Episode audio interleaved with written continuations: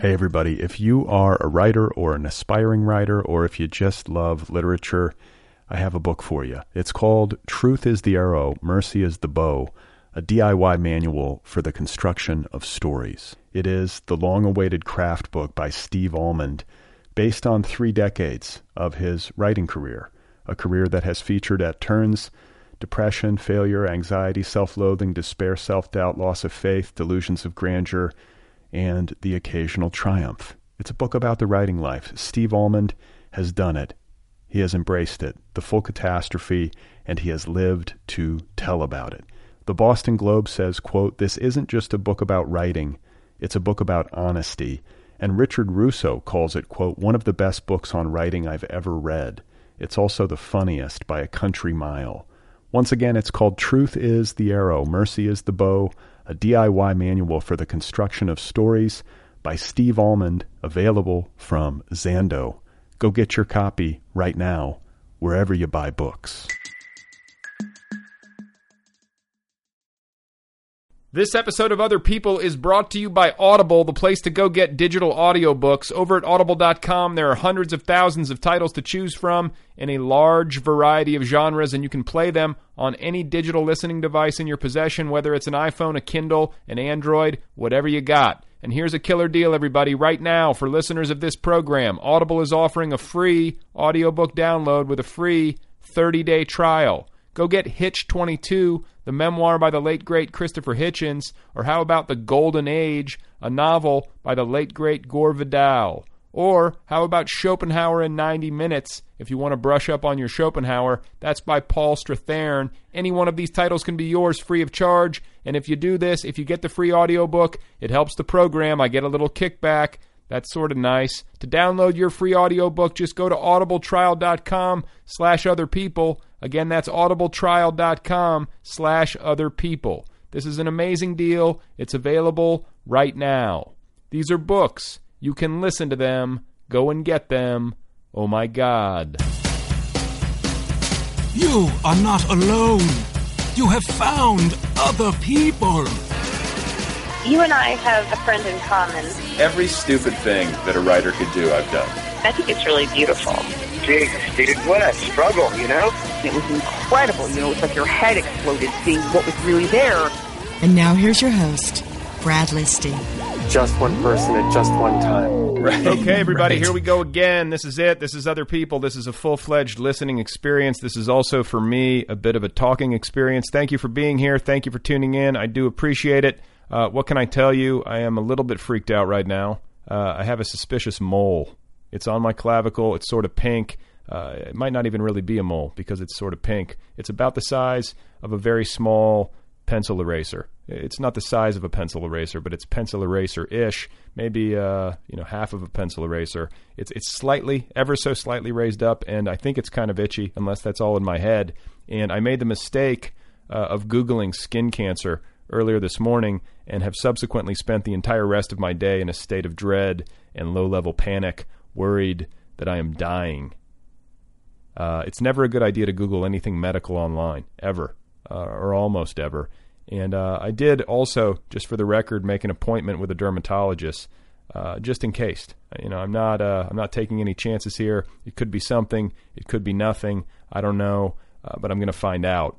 And yeah, you know, like I, like I never go out in the sun anymore either. I should say I'm a shut-in essentially, uh, like not really, but kind of. And I certainly don't walk around with my shirt off. And uh, you know, but when I was younger, this was not the case. I was more carefree. I was more nonchalant in my approach to radiation. Uh, but of course, all of that has changed over time, and I can only hope uh, that this is nothing, that I'm freaking out for no good reason, that my Google induced day of mortal fear has been entirely unnecessary, uh, and I will keep you posted.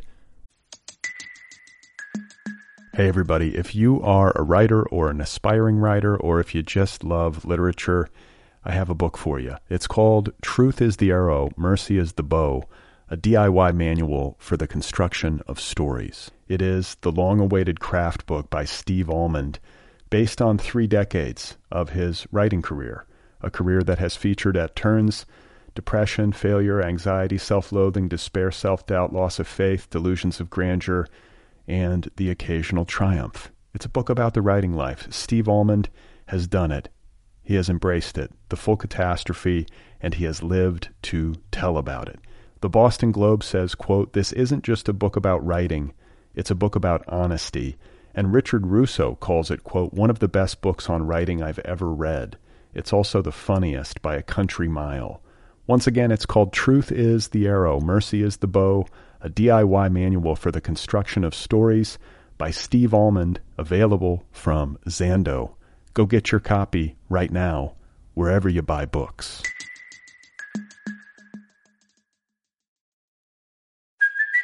Hey, it's Kaley Cuoco for Priceline. Ready to go to your happy place for a happy price? Well, why didn't you say so? Just download the Priceline app right now and save up to 60% on hotels. So whether it's Cousin Kevin's Kazoo concert in Kansas City, go Kevin, or Becky's Bachelorette Bash in Bermuda, you never have to miss a trip ever again. So download the Priceline app today. Your savings are waiting. Go to your happy place for a happy price. Go to your happy price, Priceline. My guest today is Carl Taro Greenfeld. He is an accomplished journalist who has written for The Nation magazine, Time magazine, and Sports Illustrated. Uh, he's authored six books, including the brand new Triburbia, a novel now available from Harper. He's an interesting guy. He's led an interesting life. He's had an interesting career. He's lived in other countries. He's worked in other countries. He's had some fascinating and sometimes extreme experiences. And he and I are going to talk about all of it right now. Here he is, ladies and gentlemen, Mr. Carl Taro Greenfeld. Uh, yeah, I've been around. I mean, this was yeah. I mean, because I I uh, I was a journal. I'm a journalist. I've been a journalist for so long, and I traveled. Uh, and for work, I would I you know I would I would I, I had to travel, and I lived for a long time in in Tokyo. That's what my first book was about, and then I lived in. Uh, uh, in Hong Kong. I was running a mag- I ran a magazine in Tokyo. I ran a magazine in, in Hong Kong, and lived you know just all points in between, and and kept going back. And I, I launched a magazine in Beijing, Sports Illustrated China. So I just had, had a whole range of international experience, mostly in the Far East. And so that's why a lot of my short fiction and, and, and journalism was always set there. My first two books were, were, were set in, first three books were set in, in, in the Far East. So I, that was that's always been the the, the sort of I've, most of my international sort of postings have always been in the Far East, but I've I've gone all around. Uh, my wife is German, so we spend a lot of time uh, in Europe and, and the Netherlands and Belgium, where her family's kind of situated. So so I have a pretty good range of, of, of international experience, and I draw from that all the time, especially in in writing short stories. I find. Uh, why is that? I mean, just because. Uh, I mean, w- what about the form lends itself well to kind of melding with travel experiences? Well, uh, this is. I mean, really. I mean, years ago, I would write most of these things and and publish them as as fiction. Excuse me, as nonfiction. So a lot of my journalism, and in my first two books, of, of, of which are journals, which are which are published as nonfiction, are sort of very. I guess they, they I would term them creative nonfiction, in that it was very narrative-driven, short pieces, like 5,000 word pieces about Japan or about Southeast Asia or about China. And, and they very much had a short story arc. I was finding characters and then getting into their history and their backstory and then sort of omnisciently recreating their, their lives and in, you know, through scenes and dialogue. And it, for, for, I, I considered it journalism, but I think you could easily have have accused me of you know doing some kind of of non-journalistic practices in there, and this was this was in in the 90s, and I think that one of the things that happened was that I think the the the the definition of journalism has become a little bit stricter and a little bit more restrictive in terms of what you can get away with, and so I I began, so a couple things happened. I began to become more of a mainstream journalist in that I got a job at Time Magazine, became a writer for Time Magazine, where a lot of the narrative liberties I was taking in terms of forming my stories would no longer be permitted. You couldn't get away with that shit at Time Magazine. You know what I mean? Time Magazine is more, much more straightforward. So I was no longer able to sort of write the elaborate and sort of fanciful narratives that I was writing in my journalism prior to that point. So looking for that kind of creative outlet for my work, and and because I like writing stories, I, you know, I, I love I, I love I've always been a narrative writer, and and and and looking to, in order to keep doing that, I had to switch to fiction. And so I think, strangely enough, most of my, almost all of my first stories are set in the Far East, and and I think what I was doing is is is doing the same sort of work that I used to do in my journalism and nonfiction. Only now I was just calling it fiction. It's just a ma- really a, a matter of labeling more than anything else, and then publishing it as fiction. I mean, certainly once I was no longer worried about passing myself, passing my work off somehow as nonfiction or to be acceptable as nonfiction. I was able to take more liberties in the narrative and made the stories better. But really, it was just sort of to satisfy a creative yen that I just began writing fiction because I could no longer satisfy that in nonfiction. I mean, a few things happened. There were writers getting in trouble all the time, sort of starting, I guess, in around, I mean, with Stephen Glass, when was that, the late 90s? That guy from the New Republic who was uh, fabricating stories and so writers began to get in trouble for making stuff up. So I was like, first of all, I didn't want to get in trouble. so I thought I got to straighten my act out, you know, before I before I get busted. So I switched and began writing more nonfiction. Uh, and excuse me, began writing more fiction, and my nonfiction became very, you know, all the nonfiction I published since then, or most of it anyway, has been very strictly uh, journalistically kosher. Well, and it's it, but it's I mean the you talk about the blurring of the lines and the and the and the process of labeling, and uh, I think it is true that there's such a uh, there's such a fine line, you know, drawn between fiction and nonfiction, oftentimes, and uh, obviously, I mean, there is like a just the facts journalism um, that I think. Uh, sort of stands up on his own, but you know, you think about like the new journalists, and you think about um, so much of what we read, and you, you, do have to wonder. And and you also, I mean, I also find myself wondering, um, I don't know uh, how much it matters in certain instances. You know, I guess in in like a political context, for an example, like you obviously don't want somebody taking creative liberties. You know, if you're trying to, f- figure out what's happening. but uh, yeah, I, I think we know. I think when you're dealing with issues of state, with issues of of, of legal matters, political matters, issues that affect the population or affect the you know the, the state security, national security, I think then you do want there to be a New York Times standard of of rigorous uh, sourced journalism, and there is a place for that. And I would never pretend that there's no difference between that and some of the stuff I was doing. But I always viewed the kind of nonfiction I was writing as being primarily entertainment. I didn't see it as acting, you know, sort of as, as, as educational material or, or that I was covering or unveiling state secrets or anything like that. I was really just writing stories that I thought people would love reading.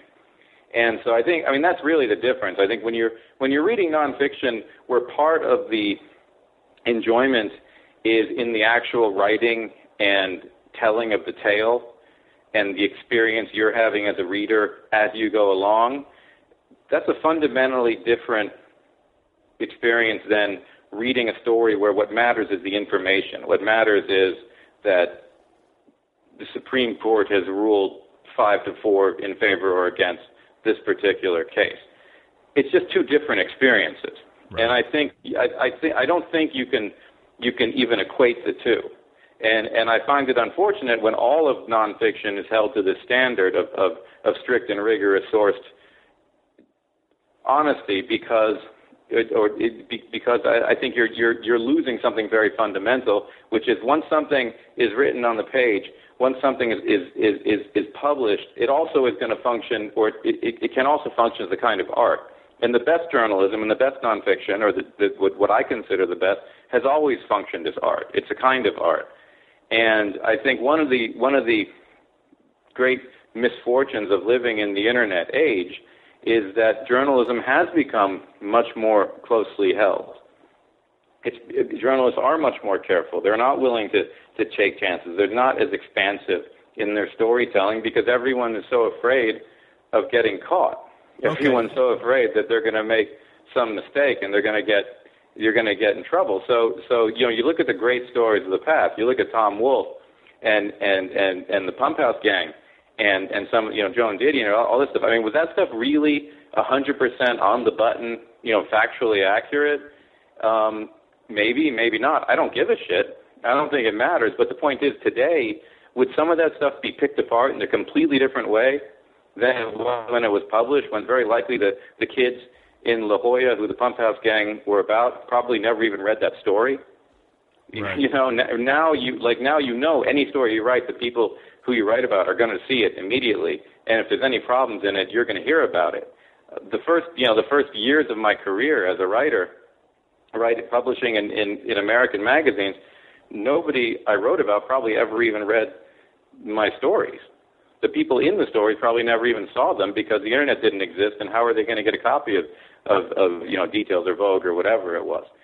And so it's just a, it's just a very different time in terms of, of how careful you should be as a journalist and how careful I am when I'm writing nonfiction. I'm just very aware. Okay, I have to play by this set of rules, which is which is a you know which requires that I be much more factually uh, precise.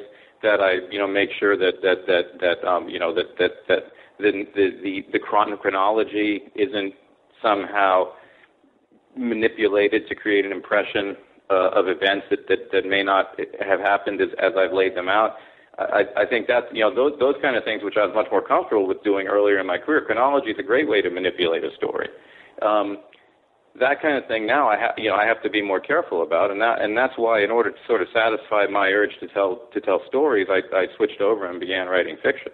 Well, no, and it's interesting to hear you say that because, like, it, it sounded uh, when you first said it a little bit counterintuitive. This idea that journalism has somehow um, become more formalized or more careful in the age of the internet because um, I think a lot of people would say that like you know journalism has actually gotten less careful in the age of the internet because uh, you know anybody can sort of call themselves a journalist and there's the rise of the blogosphere and all this other stuff but um, you know. Well it, that's a good point. I mean i think there, well there's different standards still. I mean we understand that something written you know on, on a small blog or on, on a on, you know not heavily trafficked blog just has a different standard of veracity than than something that's published in a, in a mainstream publication.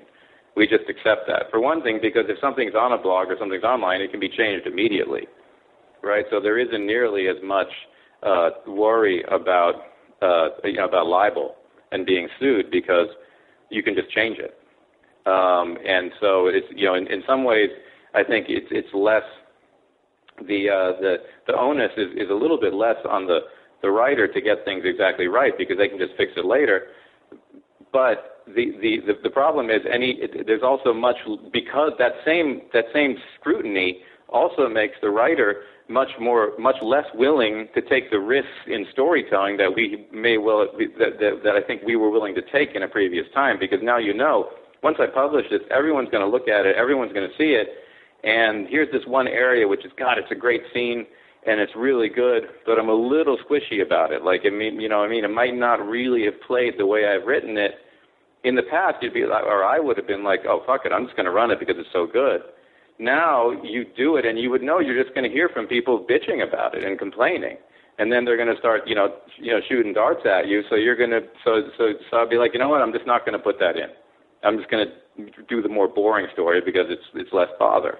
Yeah, well, no, it, it almost like makes me makes me think that there should be like a new genre. Like I almost wish there was a signifier so that I could know I was reading something by uh, a journalist or I was reading something that has like strong nonfiction qualities. Do you know what I'm saying? like, uh, well, I think that, I think I mean there is. It's, it's memoir. I yeah. mean, I think mem- memoir is understood to be uh, an area that is. I mean, despite you know the memoir police who occasionally come out when when someone's perceived to have gone too far right. in, in in making stuff up, like James Frey. I mean, and, you know, like the character in my book. I, I think the the we understand that memoir is anything that's that's that's filtered through one person's experience and largely a collection of memories is, is inherently flawed.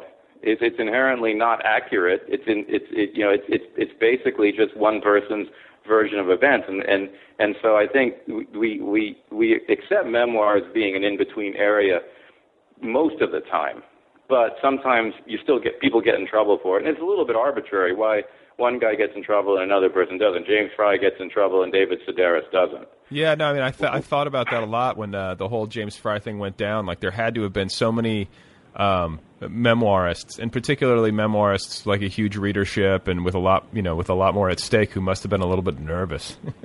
so everyone was nervous. I mean, you know, everyone gets nervous, and then I was astonished by how other, you know, some other memoirists were sort of, uh, you know, who I don't want to name, who who who in their books plainly, you know, are recreating dialogue from when they're three or four years old and things like that, came out and publicly were flagellating James Frey for for cooking his own book. Right. I was amazed by it because if you've ever written memoir, and you know, and I've, I've I've done too, you you know that you're you're you you have no choice but to construct some connective material in certain places to get ideas across and to get to the next place and to get to the next scene and to to, to you know to make the story coherent and to make the, the, the personalities come alive. You have to do that. Well, yeah, um, and it's like and it's like too like unless you're working from really well uh, documented source material.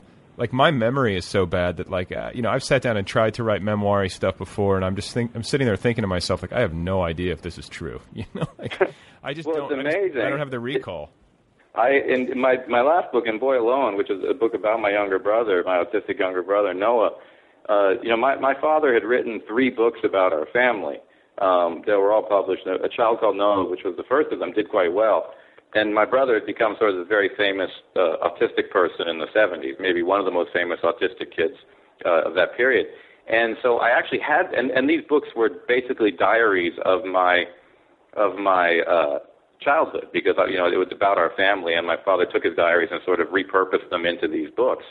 And so I had this actual chronology of my childhood that I was looking at while I was doing my book, and it's amazing how how often you know my memories diverged from what my father was was had written down, and his his diaries in theory are contemporaneous with the events, so therefore it, it, the, usually by the standards of of of, uh, of journalistic accuracy measurement, contemporaneous accounts are given more weight than retrospective accounts, than than, than memory accounts, right? In, the, in a courtroom, uh, any contemporaneous account is has more, has has more relevance than or more validity than some than hearsay being recalled later.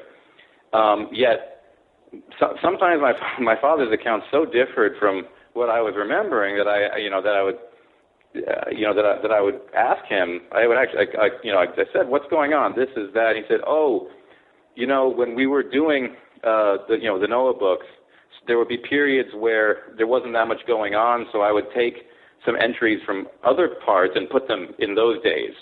So it seemed like there was more going on in that period. So I was like, oh, great. So even in my this this thing that's about my own childhood, where I can where I'm trying to reconstruct my own childhood through this these records and through my memories, it turns out some something's been cooked in there.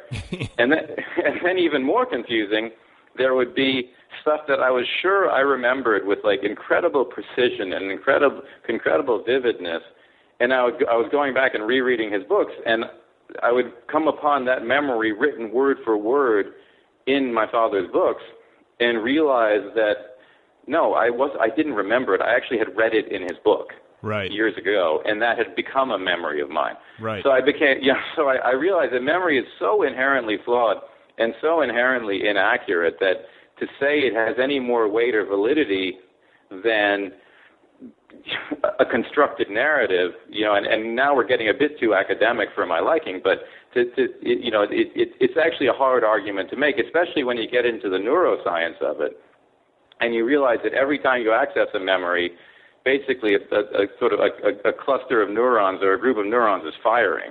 All these cells are firing in your brain, and those, that, those those cells are your memory in effect. But each time you access the memory, a different group of neurons fires. It's slightly different each time. So each time you access a memory, you're also changing it a little. That's just how brain function is. So the accuracy of memory is, is, is, is not only is, is it dubious, it's also, from a neurological perspective, impossible. Right. Meaning your memory shifts naturally over time. It just starts to change in grades because you don't, your, your brain doesn't fire the same neuronal cluster every time. So it's a really interesting discussion. I mean, that said, I think we all know when we're when we feel like we're being had.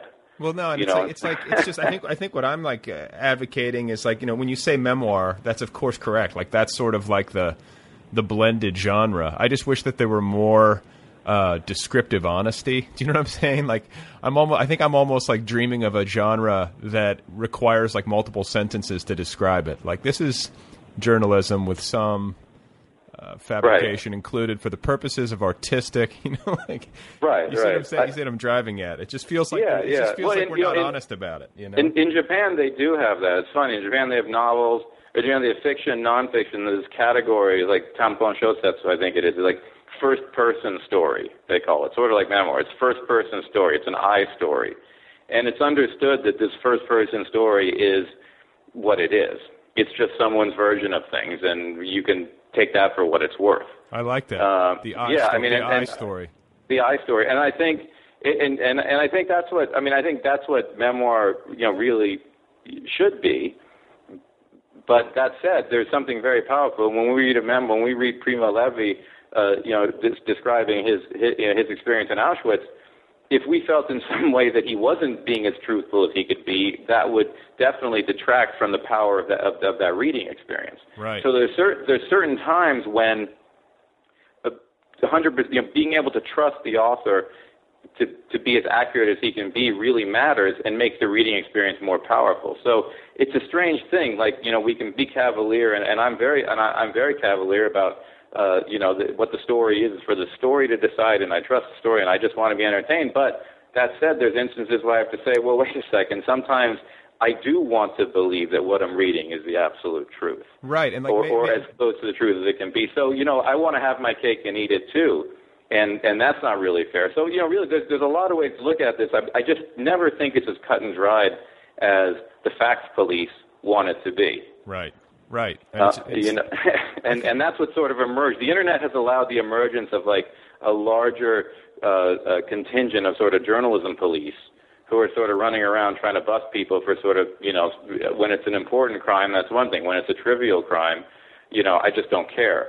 And I feel like there's there's some you know there, there's a tendency now to try to find you know these factual inaccuracy and things to discredit the writer. And I'm not sure how that's really benefiting uh, you know any cause.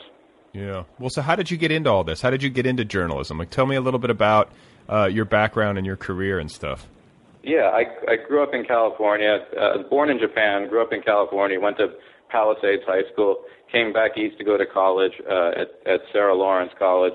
Um, after college, I, I went I, I went back to Japan, So, where why were you born in Japan? Oh, I'm half Japanese. My mom is Japanese and my and my dad's American. Okay. Uh, so I was born in Kobe, Japan. Uh, lived there just when I was, you know, baby child. Came back to uh, uh, uh, America, uh, and then as soon as I was sort of old enough to, which was for me right after college or, or shortly after college, I went back to Japan, uh, where I was fortunate enough to get a job at a uh, daily newspaper, uh, the Asahi Evening News, which was the English language version of a Japanese newspaper. And the place was kind of a joke, but it was it was a good place for me in that I was eager and, and I wanted to write, and and they would let me write almost anything I wanted. Um, so you know, it was kind of one of these places where after a few months, yeah, I was writing, you know, the book reviews, the movie reviews. I had a column. I'm doing front page stories on, you know, Dan Quayle coming to visit Japan, or you know, there, or Dick Cheney came to visit Japan. I mean, so I would, I would, you know, I, I, so it was a place where if you wanted to write, you could fill up the newspaper. And so I began to do. I mean, I remember I, I think I published like a whole broadside page review of like a Saul Bellow novella. Um, you know, like stuff like that. So I could really, I could just really write anything I wanted. So that was a great job for me. Uh, and and uh, I mean, it's difficult because it's an afternoon paper, so uh, you have to. And the afternoon paper would close around noon, so you have to be in the office really early to file stories. But it was it was great for me, and it was a you know great first kind of job in journalism. And then uh, uh, I got a I got a job at uh, something called the Tokyo Journal, where I was the managing editor, and that was a monthly English language uh, city paper news uh, magazine, and uh, learned a lot there, editing people. Uh, and then from there, I got into uh, and I was always writing. And then from there, I just began writing for American magazines. I was very lucky in that the world was very interested in Japan at that point, or the U.S. was very interested in Japan. They like sort of When looking was back. this? When was this? This was like what? The, This is like the this is like the early '90s. yeah. And and looking back, it's almost like quaint the notion that you know Japan was seen as as as this great global threat that Americans were worried about a Japanese takeover. Because I mean that seems almost pleasant now compared to the various other prospects of, of, of who, who's going to take over who's going to take over the earth. Um, but uh, so there was this great interest in Japan, and, and no one was really. I mean, there were everyone had bureaus over there. All the big American publications. I mean, J- Tokyo was was was then a very important international uh, uh, posting, but nobody was covering or, or nobody was really writing about sort of the Japanese subcultures and youth culture and and criminal cultures and and and pop cultures and all these these other things. The Japanese story then was like this economic story, or like this business story, or like this trade dispute story. And so I just began writing about you know motorcycle gangs and porn stars and and and rock bands and and you know criminals, yakuza, speed dealers, and and and different just little subculture groups, mainly people I knew. Uh, you know, I was I was young. I was in, my tw- you know early twenties, and and and these were uh, just people I sort of knew from going out. And so I just began writing their stories, and I was able to get those stories into like, uh, you know, good American magazines like you know Details and the New York Times magazine published my stuff, and and Vogue and and just and and Wired and The Nation, and also I was, I was able to I was kind of able to to sort of use this weird niche that I found and and publish these these articles in American magazines and and and then get them to take a chance on me because they weren't really getting this stuff from anywhere else. How, how well And- how well connected were you? Like was it was it a matter of like knowing somebody who knew somebody, or were you like literally just querying somebody out of the blue and getting yeses? Thank, well, well, thank God the fax machine was invented. Uh, because before that, I don't know how you do it. No, I had a fax machine. It, at Tokyo Journal, we had a fax machine, and, and I used to send out, you know, like 20 faxes a day to like, I would, I would call New York. You know, the time difference was like 12 hours. So yeah, cold call an editor, maybe get his assistant, her assistant, and just say, hey, this is, you know, Karl Taro Greenfeld calling from Tokyo. I'd love to uh, pitch a story. What's your fax number? Get the fax number, and then, and then just send in these crazy query letters that I had written, which were like complete fabrication. The queries were just like scenes I constructed out of whole cloth, like just these crazy visions of these, you know, gangsters, you know, chopping up a kilo of coke or something in the, you know, in, in a Tokyo nightclub.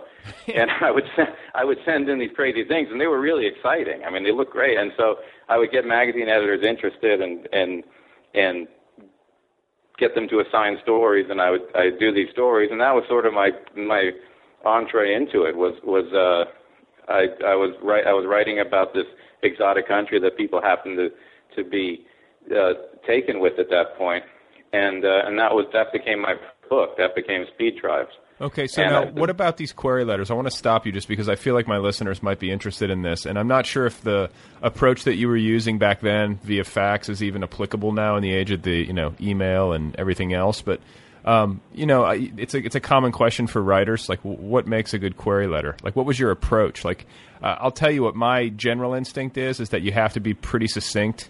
Um, because people are busy, you know, you obviously don't want to send somebody like a five-page query letter that they're never going to read. But um, just Yeah, what, yeah, that's what- right. What, what was working for you? You know what I'm saying? What was your approach? I would I would send probably about a page, and it would be like literally if say I'm pitching a story about uh, about the the yakuza or something, then uh, you know Japanese organized crime. I would just basically you know dream up the the sexiest, coolest scene of the coolest young gangsters ever in the history of Japan, and and just write that, and just you know act like this was real, or but it was so plainly not real, but it was just that you know because if if anyone knew this much about any important Japanese gangsters, why would they be pitching a magazine article to details? You know what I mean? But but that I would just write these crazy scenes, these fantastical scenes, and send them, and and editor and and and uh, you know, and and people would bite because it just it sounded so great. I mean, I saw it like I'm, I'm like I'm trying to pitch a movie basically. Uh, I'm just trying to you know to entice someone to want to read the next page, and so the query would just be really this you know incredibly vivid. Uh, little character sketch of of of or scene of, of, of whatever it was I was trying to sell the story about. And these and these the people in the the people in the scene were actual people you knew, or were these pure fabrications? I think they were pure fabrications. I believe. I believe I was just trying to get the subject. I was like trying to sell the subject, and and and you got to remember, I mean, people in America don't know anything about anything, and so if you're trying to pitch a story about the Japanese organized crime, you you would basically I would, I would be like I'm gonna I would, it would almost be like I would take a scene from Goodfellas and just dress everybody differently and and you know have them driving different kind of cars. But but it would be this it, so so it would be like this myth this this this myth that the anyone could recognize like oh this is a gangster myth only it's like a little different and that's what makes it fun. Right. You know just like, and and so that was that's sort of what I was doing and I just did that over and over again and and uh and I wrote some good stories out of it. I mean then I would have to actually go and find the story and then a couple of times I did have the editor say wait a second this isn't the thing you sent us. This is not nearly as you know amazing as as that query letter and that did happen to me and then and sometimes I had editors kill stories uh because the story that I gave them wasn't as fantastic as as as the pitch um, but uh, but every story that was killed, I eventually published somewhere. Um, and back then, I was also writing a lot for British magazines, and you could do the same story for an American magazine as you would do for a British magazine. So you could sell a story to like to details, and then sell that same story to like Arena or The Face or whatever these cool British magazines that were around back then. So how, Um, did, and then how, you- how did you do that? How did you manage to get into British magazines? Like it sounds like you were pretty good at hustling and Well, there was this there was this newsstand in in in Roppongi near where I lived in Tokyo called the Aoyama Book Center (ABC), and I used to just go and, and because it's Tokyo, your magazines are coming from all over the world, and they're all just given equal, you know, sort of equal placement on the newsstand. Here's British Esquire, here's American Esquire, here's British GQ, here's American GQ.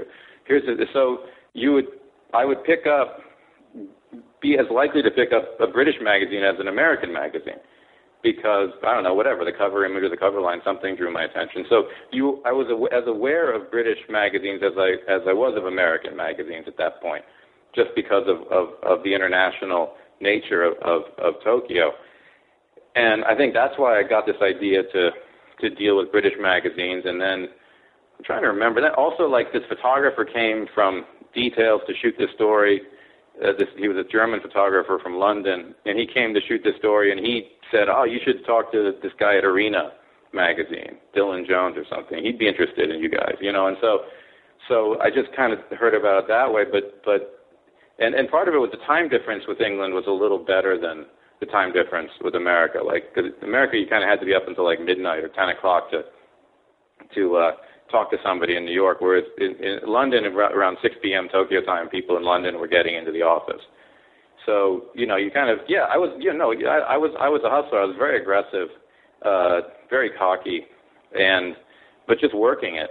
And and I, I think the same thing still applies to some extent. I mean, I, I imagine I wonder if in the era of the of the internet with uh, email, whether editors are just so inundated with solicitations from freelance writers that they just don't even look at them anymore.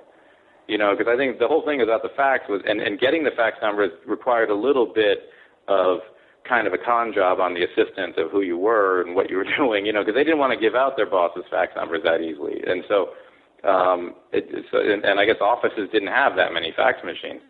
And so it, it was it was it was fortunate for me that that the fax existed because I could send all these things in. I couldn't imagine doing that all by mail, like how it would just take months and months to get everything going, get anything going. But I don't know if it's the same if it's the same way now. I know when I pitch stories now to editors, I, I just send them like two lines, you know. But that's but mostly people know me a little bit now, so it's a little easier. yeah. Uh, but you know, I just send a couple lines and say, "What about this guy? What about that?" The other thing is that the type of story that magazines do is completely different. It used to be magazines would do a subculture story, and it would just be this group of kids in God knows where doing something fucking weird, and whether they're in Japan, whether they were in California, whether they were in you know Death Valley, you would just have these subculture stories, and every magazine did them, Esquire and and Rolling Stone and Details and so forth. And now the subculture story is pretty much over. Uh, because any subculture is is is already like a reality show as soon as you're even aware it exists. I mean, like you know, Jersey Shore essentially is like one. I feel like it's like one New York Magazine story blown up into an entire multi-season MTV franchise. Right. Yeah. I you know, see, whereas see that. yeah, whereas these things just used to be magazine articles. Saturday Night Fever, it was a magazine article. You know, which by the way, he later admitted that he had completely fabricated.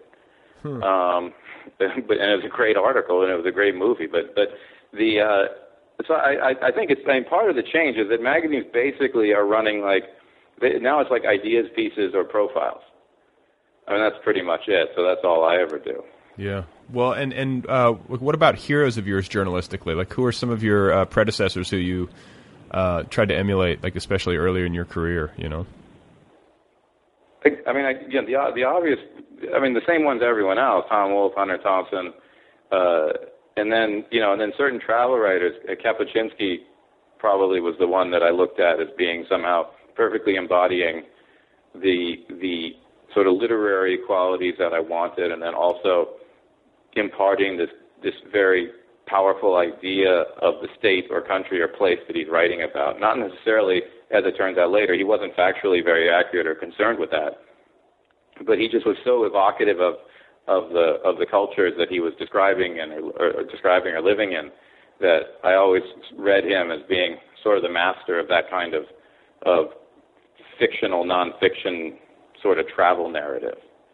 Um, so yeah, Kapuscinski and Bruce Chatwin, those kind of guys. I mean, anyone who is sort of, I mean, I always like writers who are a little bit on the edge of, you know, is, I, like is it fiction? Is it nonfiction? I, I I was always kind of drawn to that. And then what about what about um, you know when you speak about writers who are on, or being drawn to writers who are on the edge, whether it's like in terms of uh, you know their aesthetic choices.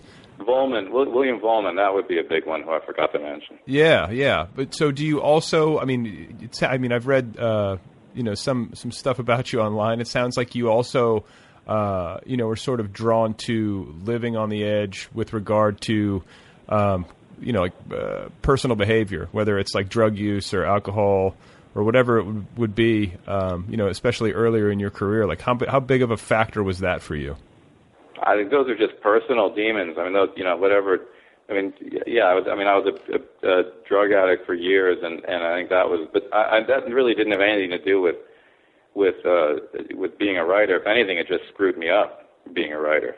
But I mean, did, but I guess what I'm asking is like, did did like you know any of your uh, forebears, like you know, like Hunter Thompson, for example, like like did that example was that something you were drawn to and like tried to emulate, or did it come about? No, I just I just like getting high. I just really like getting high, and and so and and I found myself in uh, you know spending time in countries with where where there's relatively easy access to to you know to, to certain opiates, and and and and there were incredibly lax pharmaceutical laws. So you could go into pharmacies and get you know a wide a wide range of drugs, and I think that that was probably the uh, uh, I think that was just just that was just me there's no nothing literary about it. It's just it's just somebody who who, who likes the the feeling brought on by by certain chemicals. So, what was your drug of choice, or were there multiple? When it, it spanned, but by by the end, pretty much opiates. Okay. Okay, and then like, but I mean, there was some speed in there as well, correct? Or you, and you've written? Yeah, yeah, yeah, you've sure. Written, no, written, no, the, there was a stretch. Yeah, yeah, there was a stretch. There was a stretch of uh, of, uh, of of of meth use too. Not not so not so long that my teeth ever rotted or anything. So you had you had the ability to sort of pull yourself back, like you always had like one toe in reality, essentially. Or mm, I, I I think so, but I did have to go to treat. You know, I did have to go to rehab. Oh, you did. Okay. So oh yeah yeah no no I I I I, I stayed clean after that. I was clean for uh, over a decade. Just no, you know no now I, I drink a little bit again, but I I mean at that point I was to, I, I didn't I didn't drink or take a drug for 11 years. What was the what was the was there an instance or like a bottom that you hit that you that finally sent you into rehab, or did you just get tired? yeah, I mean there was yeah I mean there was there was a uh, trying to remember I, I, I this I guess my, I wrote about this in my second book. I think Standard Deviations is, is about my sort of that's my my dissolute memoir. Um, I think I think for me looking back, and, and again, we've already discussed how flawed recollection is, but it seems to me that what I began noticing was was that I was I wasn't writing very well, and and I think so. I felt that I was my my my drug use had in, negatively impacted whatever meager talents I had, and and I sort of did this calculation that like maybe there's some people who can get away with being drunk or being high and and, and still write well. I, I'm not one of those people. I don't have the talent that I can afford to waste any of it or, or not have all my faculties when I sit down to write, and that's just me. So I think that was that was a, a big part of it was realizing like if I'm if I'm going to get anywhere as a writer, I have to knock it off because right. it's just too hard. It's just too hard. You well, know, writing writing is, is hard enough. You really don't need to to handicap yourself. Well, and it's interesting to hear you say that because I feel like uh, you know, a lot of writers these days, especially, uh, at least experiment with pharmaceuticals. Uh, you know, and, when I say pharmaceuticals, I, I mean that in like a, a, a, literal way. We're talking like prescription meds, not not just like drugs in general. But I feel like the use of prescription meds like Adderall or well, that's the big one, right? Yeah, the, the ADD medications. Yeah, the ADD medications, like almost, and and it's not only just in writing, but you know, you read about this stuff in magazines and how um, you know, really competitive uh, university settings are sort of like prime prime ground for this sort of abuse, where like kids are taking uh, these drugs as a way to get an edge, so they can stay up later and concentrate longer, and you know, somehow outperform their peers, and like. I, you know, there's a part of me that's sort of drawn to that. Like, wow, what if I? Because I've never taken it. Like, what what what would happen to me in my work? And you know, even if it were just for one book, if I did this, would it somehow give me some sort of superhuman focus or something, or would it just make the writing suck? I, I mean, it, it depends. I mean, it depends on what your output is normally. I mean, if you're, I mean, I, I can't, I really can't write more than a thousand words a day, anyway, and and I do that in probably an hour or two. So, I mean, I don't need any more focus than that. Um, the tricky thing as a fiction writer is that drugs tend to occupy the subconscious. That's why they feel so good. They make you subconsciously feel a little better about things than you would otherwise. And if you're a fiction writer, you depend on your subconscious. Your subconscious is making the connections that your conscious isn't making. It has to be. I mean, that's your subconscious tells you to put, you know, some weird character in in in this earlier chapter that only later a 100 pages later do you realize you need. There's a, per- there's a reason that person's in the book. And I believe that if you're on narcotics and you're on drugs, your subconscious is not going to do that work for you. So it, I think writing becomes a much more conscious project. It becomes a very you're, you're, it's, it's basically what your what your consciousness comes up with then becomes all the ammunition you have. You no longer have the subconscious working for you. Um, so I, I think it's risky. I think it's very risky because I think you're, you're, like I said, it's hard enough. You don't want to handicap yourself. You don't want to take away one of your weapons, which is the creative process of writing fiction. You're, you're, relying on your subconscious to do a lot of your work. Well, and it's also it also just seems like a, a kind of a game of diminishing returns. Like it might work once, you know, like like or, or well, twice. Like maybe you can like wait, wait, work. Don't knock something working once. Yeah, right. but it's like you know, you think about like somebody getting really stoned and writing like an amazing screenplay or something. It happens. Yeah, it, it can happen. So and and one is a hell of a lot more than zero. Right. Right. So you know, so I don't know. So that's why I don't. I don't judge it. Like I said, I just figured it out. For me, it doesn't work. Whatever you know, whatever tickles your pickle, that's you know, that's your business. Well, but it's um, inter- it's um, interesting too that like you had writing as you know, it sounds like was uh, clearly your priority. Like a lot of people, I think, who get um, lost in drug abuse or whatever, don't necessarily have something like writing that they can use to either measure um, where they are, you know, or they don't have something that they're passionate enough about to to to change. Do you know what I'm saying? It sounds like writing saved you in a way, or, or helped you sort of like pull yourself back. Except that in the larger sense, it pretty much ruins you. I mean, besides besides the fact that it's a fucked up way to spend your life, yeah. In, within inside of it, there's little patches where maybe it can, you know, it can get you through a little bit of a rough patch. But as a whole, it's a hard life. Yeah. You know, I mean, that's the joke. I mean, in terms of writing fiction, that's the joke. When I saw uh, you know, I, I didn't I didn't get a short story published until 2006, and it was pretty much the first story I wrote, and I gave it to to the Paris Review. I gave it to to Philip Gray, which is the because they had published nonfiction of mine, and uh, and they published it, and I was like, oh, this is fantastic. It's a, you know, it's it's it's it's look how easy it is. You just write a story and they publish it and they pay you, and then. uh like I, I, I you know later I realized like you know it was it's almost like a a curse because it made me it made me sort of pursue this thing which was actually a much harder way to to to to make a living get published everything. I mean everything about fiction is a lot harder than nonfiction in terms of getting stuff published. So so it's it's it's you know it's it's it's a, it's a hard it's a very hard life and and the, someone giving you a break is actually not giving you a break they're actually kind of fucking you over in, Well, that, just- you, just- in that you think it's going to work Well, yeah, and, and just getting people to read anything, like you know, like and uh, I think you've said this before uh, in interviews or whatever. But it's like you know, you're uh, like the people that you that are actually in the book that you know that are somehow like models for characters or even like you know one for one. models i i have I, there have been people i've written about in books nonfiction real people who the book's about them and they can't be fucked to read it Yeah. So, so no, no, getting anyone to read is impossible. So forget getting anyone to read a novel, which is what I'm trying to do now. I feel like it's really a, uh, a it's just just a hopeless undertaking. Okay, so okay, Uh, so let's because I feel the same way. I feel like it's almost like it's it's what Sisyphean and it's silly. It's uh super discouraging, but it does sometimes happen, and certain writers do somehow generate this like mass uh, interest, and especially on like the the literary side of the ledger, you know, as opposed to like popular fiction or genre fiction or whatever, which sometimes has um, a little bit easier go of it. Like, what do you think it is that makes like, do you have any sense of why a, a certain book or a certain author is able to catch on, um, while someone else whose work is of um, a really high quality, you know what I'm saying, is for for whatever reason doesn't find an audience? Like, can can you suss that out at all, or is it just some big mystery? No, it's, I, I, it's, it's, I really think it's luck. I really do. I know that's not, and that, that's coming from someone who's been pretty unlucky. So of course I would think it's luck. Uh, but yeah, I, I just think it's luck. I think certain books at a certain time, you know, the the the the, the, the, for whatever reasons the timing is right. They get the right. It falls into the right hands. That person writes the right review. Da, da, da. You know, this this this confluence of lucky events happens, and then suddenly the book takes off and it becomes a thing. But for the vast majority of, of books, we know that doesn't happen.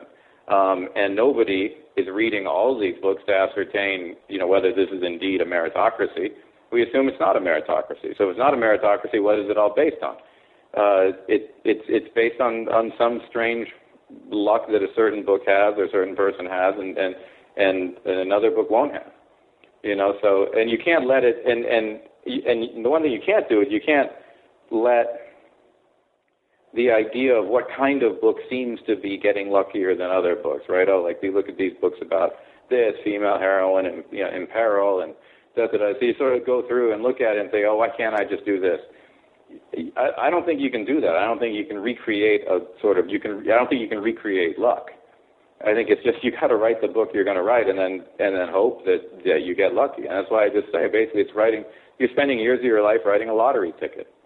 That's what you're doing. And and the, and, and there's not you know. And but but that said, there is some fundamental uh, urge or desire or or or drive to to communicate, to share, uh, to get feedback. It's what we all want somehow. We're all competing for each other's ears.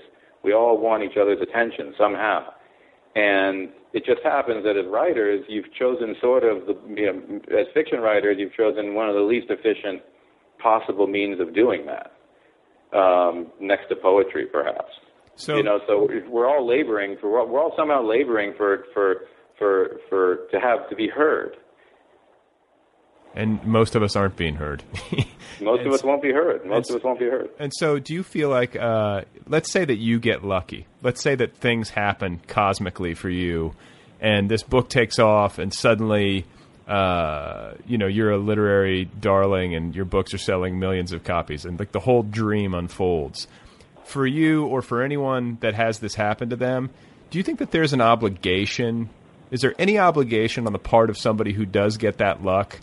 to then turn around to the, the community of writers and try to somehow uh, help or share the wealth? Like, do you sense do you feel a sense of obligation, or is it basically just every man for himself? And if it happens, go have fun and enjoy it, or you know? I, well, what, I, I don't understand what form the obligation would would.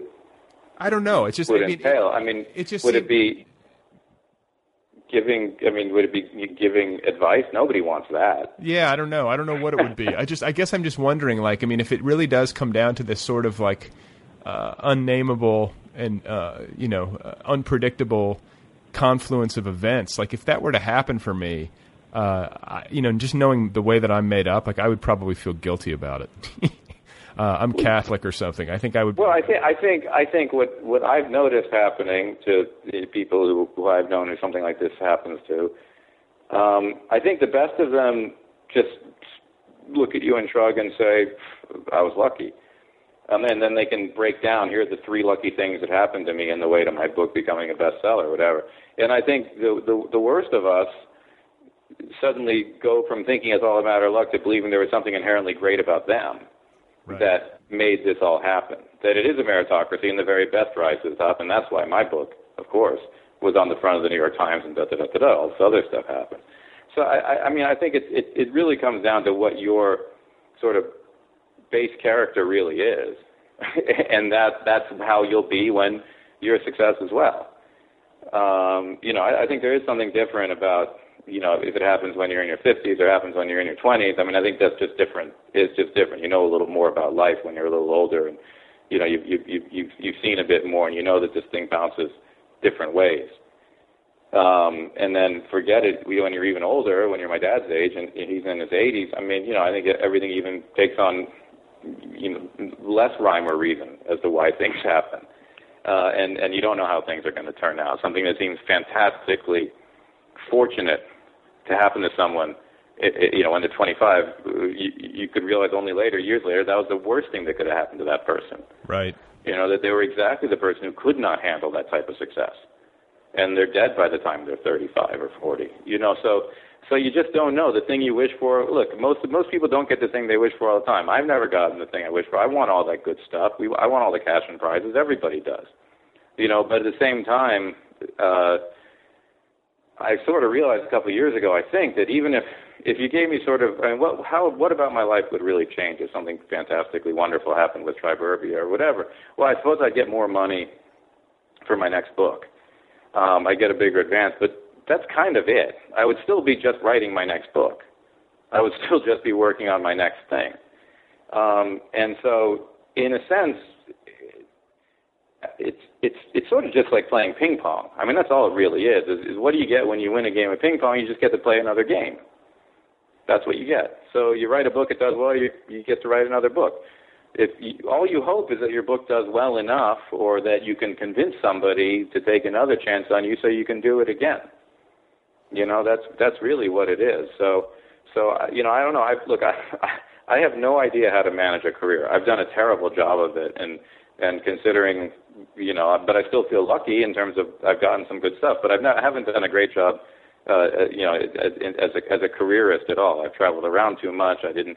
I should have just stayed in New York and played that game and gotten to know more people and gotten better connections and done all those things that that you're supposed to do. But I'm too sort of antisocial myself to kind of make to play that connection game in the way that you sort of have to. Well, but it sounds, um, but it, you know, I don't know. I mean, I, I look at your bio and I think to myself, God, this guy's done so much. You know, you look at just the list of magazines you've written for, the places that you've lived.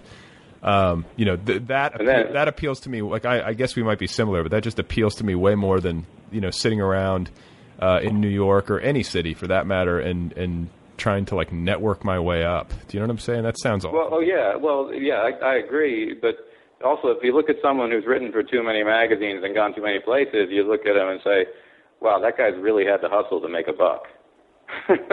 so whenever you see a writer who's who's who's just written for too many magazines and done too many things, you're like, that guy has been hustling. well, a lot of a lot of people these days are, you know, but yeah, yeah. So it's really just like, you know, there's a guy who's been working for his, you know, for his daily bread. Um, well, and but, what, uh, what, about what about like uh, you know because it brings up interesting questions because you know you have worked for like establishment journalism. Like writing for Time magazine is about as establishment as it gets in the American press um, or New York Times magazine you know? And then that's not necessarily said um, uh, to diminish them in any way. That's just a, you know that just seems to be the fact. But then at the same time uh, you know you've published with indie presses, and you've sort of operated in that realm as well. So you've sort of, you know, crossed from world to world a little bit. Like, can you talk about that? Like, has it been instructive in any way, you know, or is it is it pretty much the same but just on different, um, you know, levels of scale? Well, I mean, I, uh, my mantra has always been that I'll, I'll play ball pretty much with anyone who play ball with me. And when it comes to when it came to to in journalism, when I could get a job at Time and become a, a writer at Time magazine at, that, at that time in my life, that's what I, that's fine. I'll go do that. Sure. That sounds that sounds fun for me, or interesting, or different, or I'm going to learn something. And I learned a shitload. I learned a ton writing for Time. What did you learn? I, I, I learned how to express things concisely. I learned how to crunch down exposition to extract what was the most important piece of it. I learned how to, to give information in a pleasing and entertaining manner. Uh, I learned when you, you you know when when when to stop giving information and when to start uh, moving the story forward again. I learned about pacing. Uh, but again, the biggest thing is I just learned how to explain things. I learned how to explain stuff, and not in a boring way, not in an academic way, but in a way that was sort of pleasing to the eye. And that's a knack that serves you very well in fiction. Just not not being afraid to just step in and say, here's who this guy is, and here's his background, here's what he did, and and that allows you in fiction to to give much more history, to move through time in a different way. Uh, you can move through time. You can move through years if you have to. If you know how to very, if you know how to skillfully enough explain years. So yeah, no, I want to stop you there because this is something that like I've sort of learned by trial and error through the years in my own work. But like I'm always as a reader um, extremely impressed whenever I see an, a, a very deft time transition in fiction or nonfiction for that matter. But when somebody jumps years or you know just shifts time in a significant way, but does it subtly, just from like paragraph to paragraph. Uh, that's the kind of thing I sort of like clap for in my brain. Is that? Yeah, it's it, because it's hard to do. It's really because hard to it, because there's times when you yeah, and and and I I had to learn that at at somehow I learned that at Time Magazine. I learned to be confident in in in making those kind of choices and doing that kind of work. Um, and and I don't think I mean I think it's something you have to learn in a way. I mean I think and, and learning how to you know and, and so I was that's it, Time Magazine taught me a lot about writing. Taught me a lot about writing that I use in in writing fiction all the time. It taught me sometimes don't be afraid to be obvious. You know, don't fucking show. Tell me. You know, don't just do some telling here. Right. Um, and and all that kind of stuff. I mean, that was that was important stuff. And so, I always tell people, and and and and, and this goes to your point about the indie press world, which it tends to be more populated by MFA types.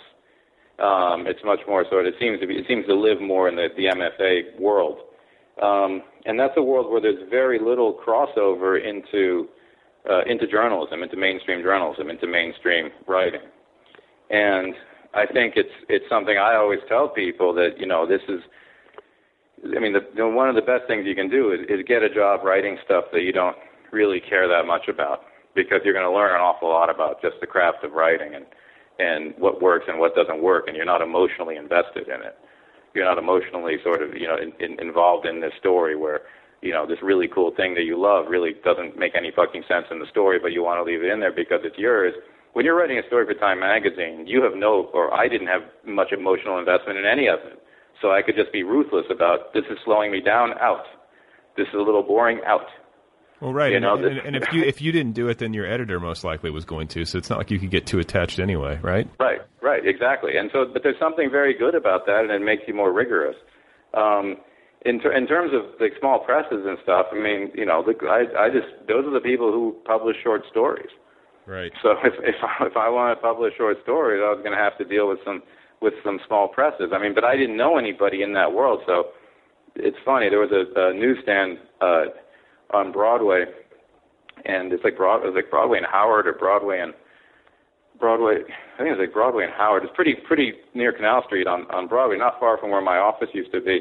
And and I would just walk up there, and they had a lot of of uh, of literary journals in there. I don't know why. They just had it was like these Bangladeshi guys who ran this newsstand, but there was just a ton of literary journals in there, so I would just go in there and and uh, you know grab two or three and and buy them and bring them home, and and I would just and, and obviously there were some that I'd heard of before, like the Kenyon Review or whatever, but there were some that I just never heard of, but I would buy them and and take them and and read them, and this was this was probably from 2006 to 2008 or so. I had a two-year period where I was reading a lot of. I began to read a lot of literary journals because I'd never read them before in my life, and I became and and that's how I began to send stories to magazines. Was I would I, would, I just began reading them and thinking about it, and then just sending stories. So that's how you end up in some indie presses because you know I picked up a copy of the New York Tyrant and I looked at it and I was like, what the fuck is this?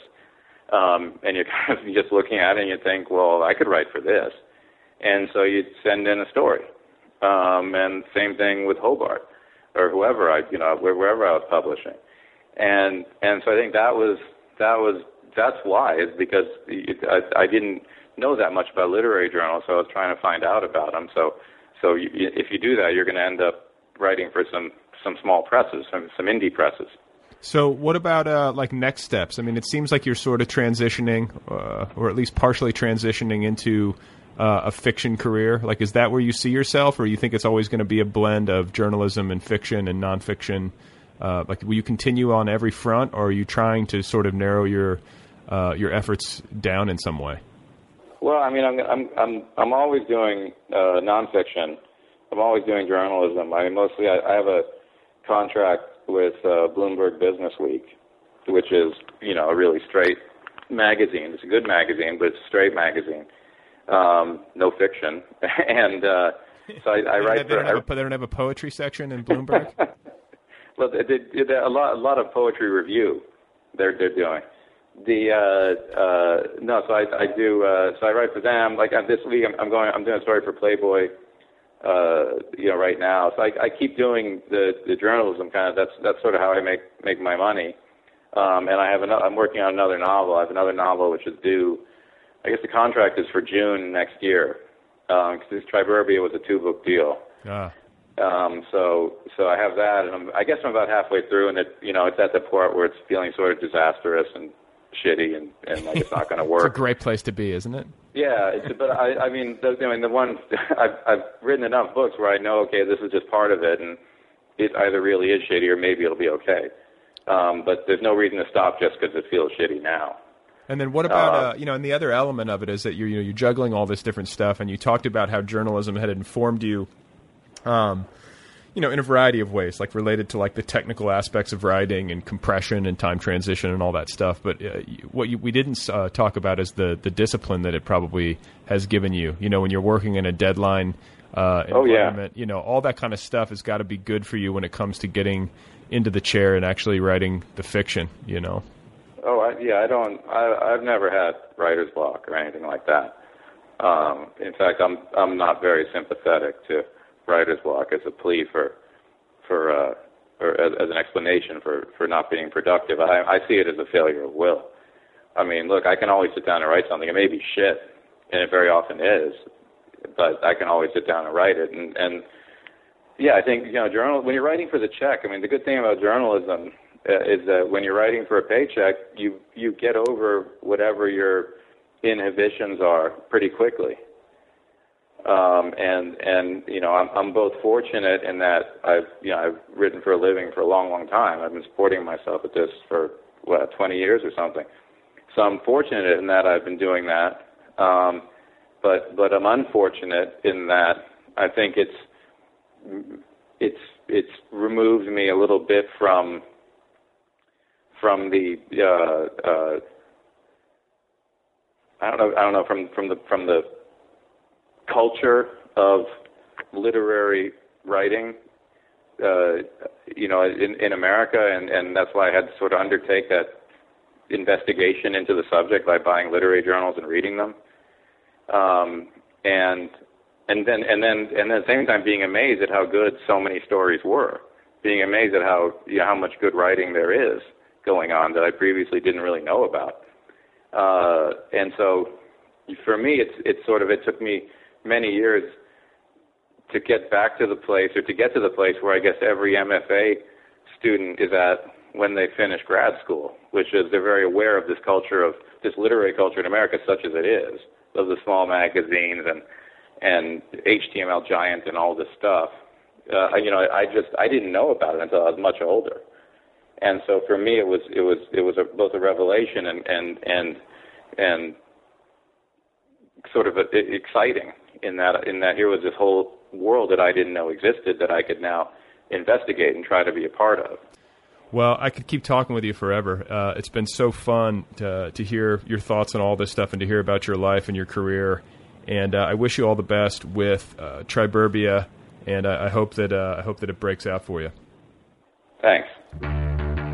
All right, folks, there we go. That was Karl Taro Greenfeld. Go get his novel. It's called Triburbia. It is available now from Harper. You can find Karl online at karltarogreenfeld.com. You can find him on Twitter at Karl Taro and he's on the Facebook too. This show has a website, it's otherpeoplepod.com. It has a Twitter feed at otherpeoplepod.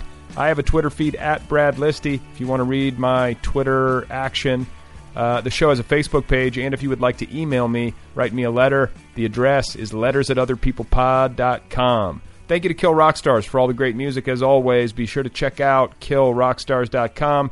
Uh, closing thoughts, final things to say. Uh, I am still a little bit worried about this suspicious mole It's bothering me. I don't know what this thing is. It's a growth of some kind. Life is fragile. Shit can happen. I hate Google. I'm never Googling anything ever again. Please remember that Henry Miller died of cardiovascular failure and that Ezra Pound once called Hitler, quote, a saint and a martyr, end quote. Thank you for listening, uh, everybody. I appreciate it. I'm grateful for all the support.